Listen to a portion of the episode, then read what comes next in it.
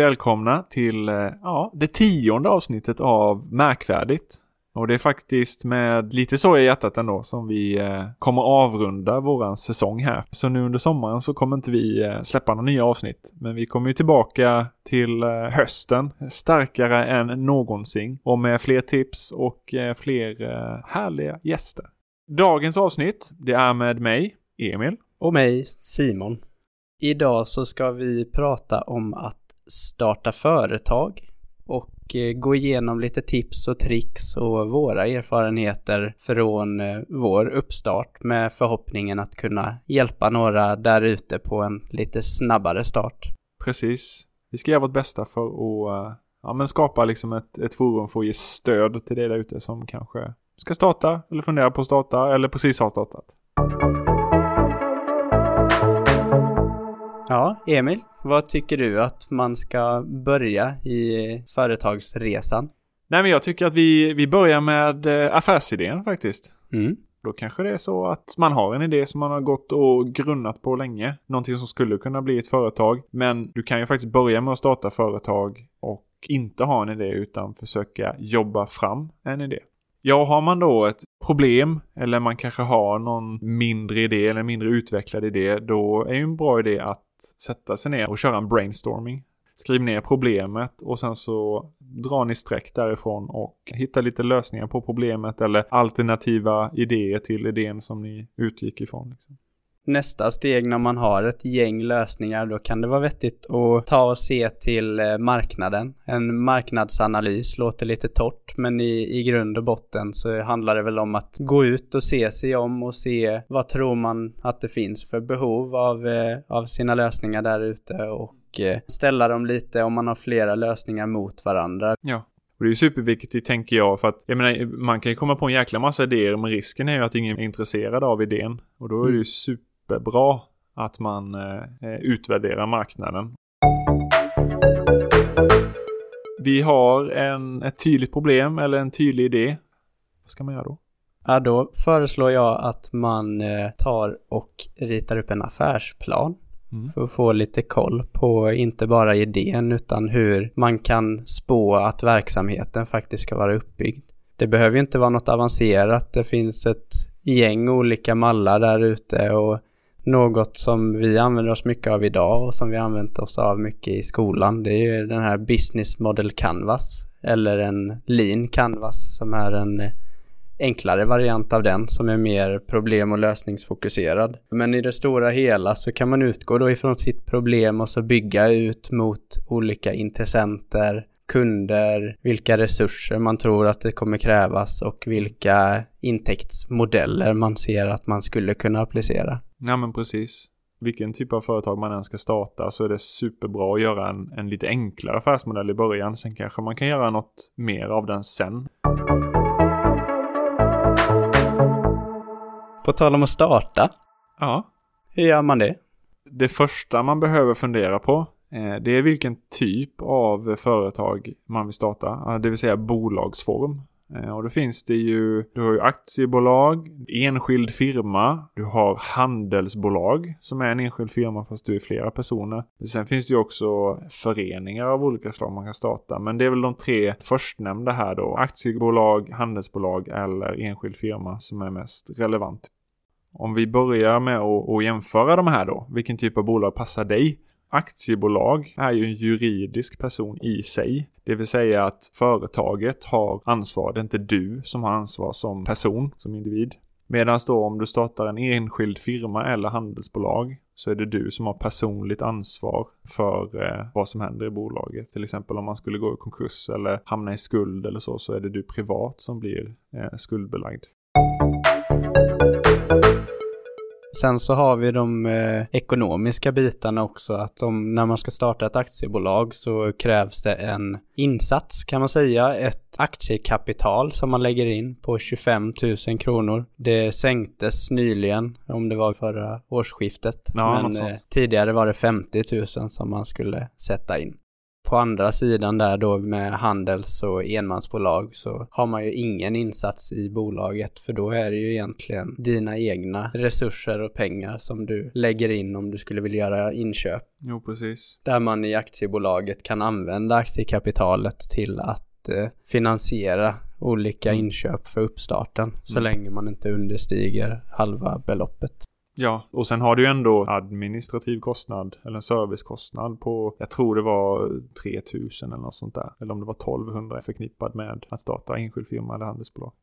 Vi nämnde ju att det finns skillnader mellan aktiebolag och eh, enskild firma eller handelsbolag. Och en av dem var ju just att ja, men det är en juridisk person i ett aktiebolag medan i eh, handelsbolag eller enskild firma så är du personligt ansvarig för det ekonomiska. Och det gäller ju också beskattningen. I ett aktiebolag så är det snarare aktiebolaget som beskattas. Eh, medan i ett handelsbolag eller en enskild firma så är det du som beskattas. Vad man får göra då det är ju att skicka en eh, bilaga med sin eh, inkomstdeklaration eller en extra inkomstdeklaration där man får pilla med det där rätt mycket.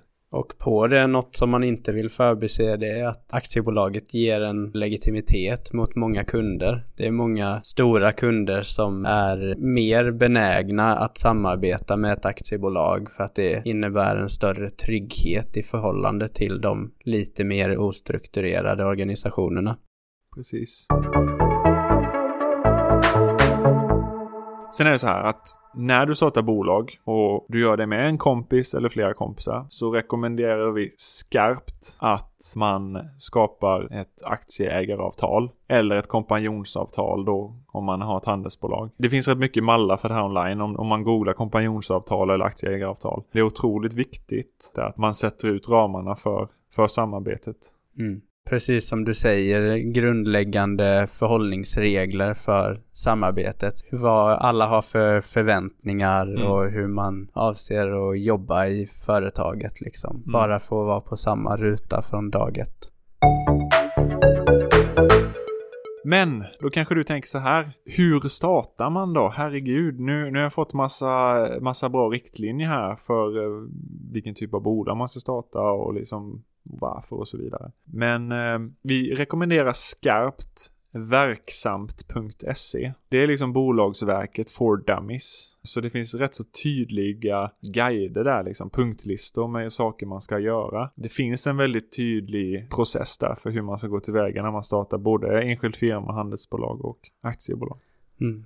Och otroligt mycket information runt omkring företagande. Men, men en sak, och där har ju vi faktiskt fått bränna oss lite. Det är ju det här med eh, namn på bolaget. Det är faktiskt inte så jäkla lätt som man kan tro. Det kan ju vara så att ditt bolagsnamn liknar ett annat bolagsnamn och då får du inte heta så. Eh, och då behöver du lägga på och definiera liksom att, eller urskilja sig ifrån andra. Och vad vi rekommenderar då det är ju att man kollar på en, eh, en hemsida som heter allabolag.se eller då Patentverket PRV för att kolla lite både vad det finns för några bolag som är registrerade men också till exempel trademarks. V- vad är det för något skydd som finns på olika namn?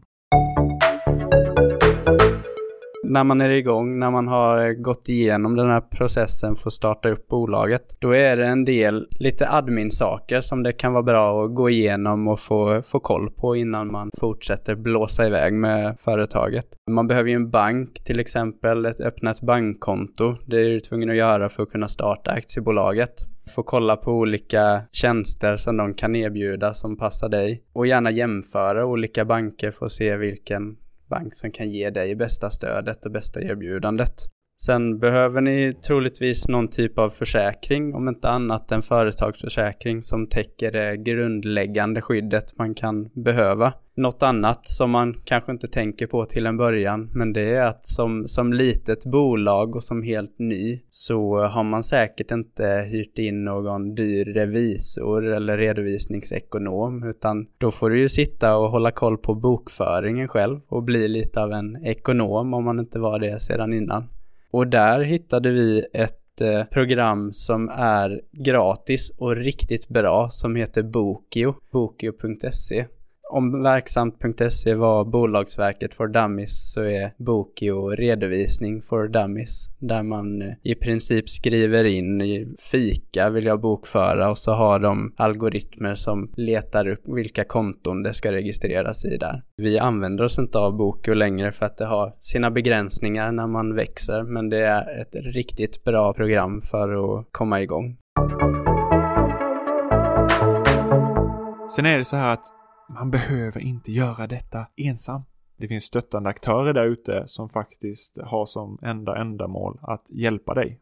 Och då har du ju tre aktörer som vi har använt oss av och det är Nyföretagarcentrum. Sen är det olika inkubatorer. Inkubatorer finns runt om i, i hela Sverige och de heter lite olika grejer. Men sen har vi också Almi om vi börjar med Nyföretagarcentrum. Där var vi lite i början i starten. För vi visste inte, hmm, nu ska vi se, hur, hur startar vi? Alltså massa sådana här små grejer. Du kanske får massa information på verksamt. Sen vill du liksom checka av det och bolla det med någon. Och då, då finns det möjligheter att, att boka möten där exempelvis. Så att eh, du får den hjälpen.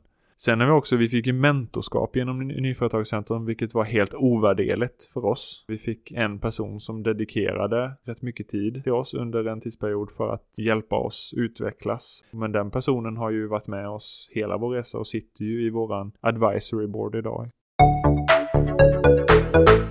Inkubatorer. Som jag nämnde så finns det inkubatorer runt om i hela Sverige. Och vi vill ju som vanligt slå ett slag för Blekinge Business Incubator som, som vi har varit delaktiga i. Men en inkubator är ju statligt finansierade och har som ändamål att hjälpa företag att utvecklas. De, ofta så tar man företag i ett tidigt stadie, ett startup, och eh, hjälper dem från att forma sin idé till att skala upp och kanske till och med bli globala bolag. Liksom. Väldigt mycket stöd kan man få där, både med kontor och kaffe, internet, men sen också, vilket är ovärderligt, just coachning. Till exempel då inkubatorn vi har varit med i så har vi fått hjälp. Ja, men vi, vi har i stort sett haft tillgång till coacher inom alla områden, så behöver vi ekonomiskt stöd, det vill säga då ja, men bokföring eller redovisning och så här, så har vi en person vi kan gå till. Eh, behöver vi hjälp med utveckling och, och affärsidéer och så här, så har vi ytterligare en person och på det så kan man ju också få hjälp med eh, skapa nya kontakter, bredda nätverket, vilket också är otroligt värdefullt. Sen har vi ju Almi och Almi vi har ju varit i kontakt en hel del med just Almi gällande ja, men, lån, investering och, eh, och sådana här möjligheter. Sen vet jag att de, de har ju också en hel del företagsstöd i form av eh, affärsutveckling till exempelvis om man behöver det. Men det är väl där vi har fått vårt största stöd ifrån Almi. Tillbaka till affärsidén, till produkten eller tjänsten som du vill leverera. Här kan det vara bra att sätta upp långsiktiga mål och se först och främst hur ser drömmen ut långt bort, planera framåt så att man inte tar hastiga kortsiktiga steg i en riktning som ser bra ut just nu men som för en helt fel mål i förhållande till vad man har för vision. Baserat på det så kan man göra en så kallad MVP, Minimum Viable Product. Där ni egentligen tittar på vilket är värdet i drömprodukten som ni levererar och hur kan ni leverera det bästa möjliga värdet idag med minimala resurser. Och då kan man hitta många gånger antingen i prototypstadie eller i en produkt som man redan nu kan börja arbeta och, och sälja in till marknaden och få, få snurr på verksamheten istället för att vänta i fem år tills man nått den där visionprodukten som man hade syn på i början. Och utöver pengarna bara att få få den här responsen. Att testa det mot marknaden och få, få veta, är det något som folk vill ha eller vill de tweaka någonting för att den ska kunna bli ännu bättre? En punkt för dig Emil. Något som du tycker mycket om? Ja. Sociala medier? Sociala medier jobbar jag mycket med. Jag tycker det är superbra. Jättebra komplement till allt sälj man måste utföra när man väl har nått den här MVPn liksom.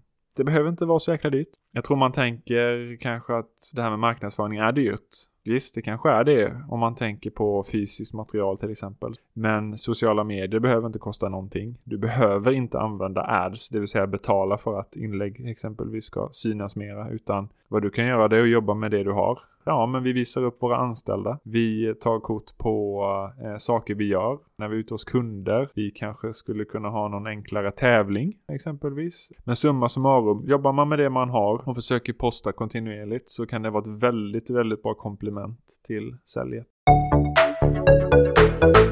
Och som en sista punkt då som vi tänkte att det är lika bra att ta upp den och inte förbise den, men vi ska inte djupdyka i den. Men finansiering är någonting som är aktuellt för väldigt många bolag i en eller annan form. Det finns flera olika håll där man kan söka sig till eh, resurser för att ta nästa steg med företaget. Det finns statliga och, och EU-organisationer som eh, Vinnova eller EU-projekt där det är utlysningar hela tiden inom olika områden. Sen finns det såklart riskkapital och affärsänglar som kan gå in och ta en del av bolaget i utbyte mot sin hjälp och sina resurser. Och så har vi även lån av olika aktörer såklart. Jag tänker så att vi, vi går igenom superkort bara vad det är, ja men de här viktigaste grejerna som eh, vi tycker att du ska ta med dig. Eh, och när vi börjar med då affärsidé. Det behöver inte vara så jävla avancerat. Du börjar med en idé eller ett problem och sen så är det viktigt att testa den mot eh, kunderna. Sen har vi affärsplanen. Det finns massvis med mallar att hitta om man söker på det, men vi rekommenderar som sagt Lean Canvas. Sen är det dags för starten. Då finns det mycket information på verksamt.se. Men eh, ta en rejäl funderare på om det är så att det är aktiebolag, enskild firma eller handelsbolag som passar dig. Sen finns det stöd att hitta där ute. Det finns eh, aktörer som vi nämnde som Nyföretagarcentrum, inkubatorer och Almi som jobbar för att underlätta resan för dig. I samband eller när du har startat, fundera på produkten. Vad är du idag och var vill du nå? Och sen staka upp vägen för dig och dit du vill nå. Sen så kom vi in på lite eh, lågbudgetmarknadsföring men än så effektiv. Jobba med sociala medier och eh, dela med er av vardagen så vinner man mycket i längden. Och sist men inte minst finansiering. Och då nämnde vi Vinnova och EU-projekt där det finns utlysningar, riskkapital av olika slag och lån. Vanligtvis så brukar vi avsluta med eh, roliga annonser eller roliga händelser. Men eh, vi har bestämt oss för att göra så här att när vi har de här avsnitten när vi inte har en gäst med, de här topic avsnitten som vi kallar dem, så kommer vi inte ha en rolig händelse. Men det blir dags för oss att runda av för den här gången. Och som alltid, vill ni komma i kontakt med oss så eh, hittar ni våra sociala kanaler på markvarditpodd och ni når oss på mail på markvarditpodd@gmail.com. Tusen tack för att ni har lyssnat den här första inofficiella säsongen. Ha nu en riktigt härlig sommar så hörs vi igen i höst. Härlig sommar på er. Hej då! Hej då!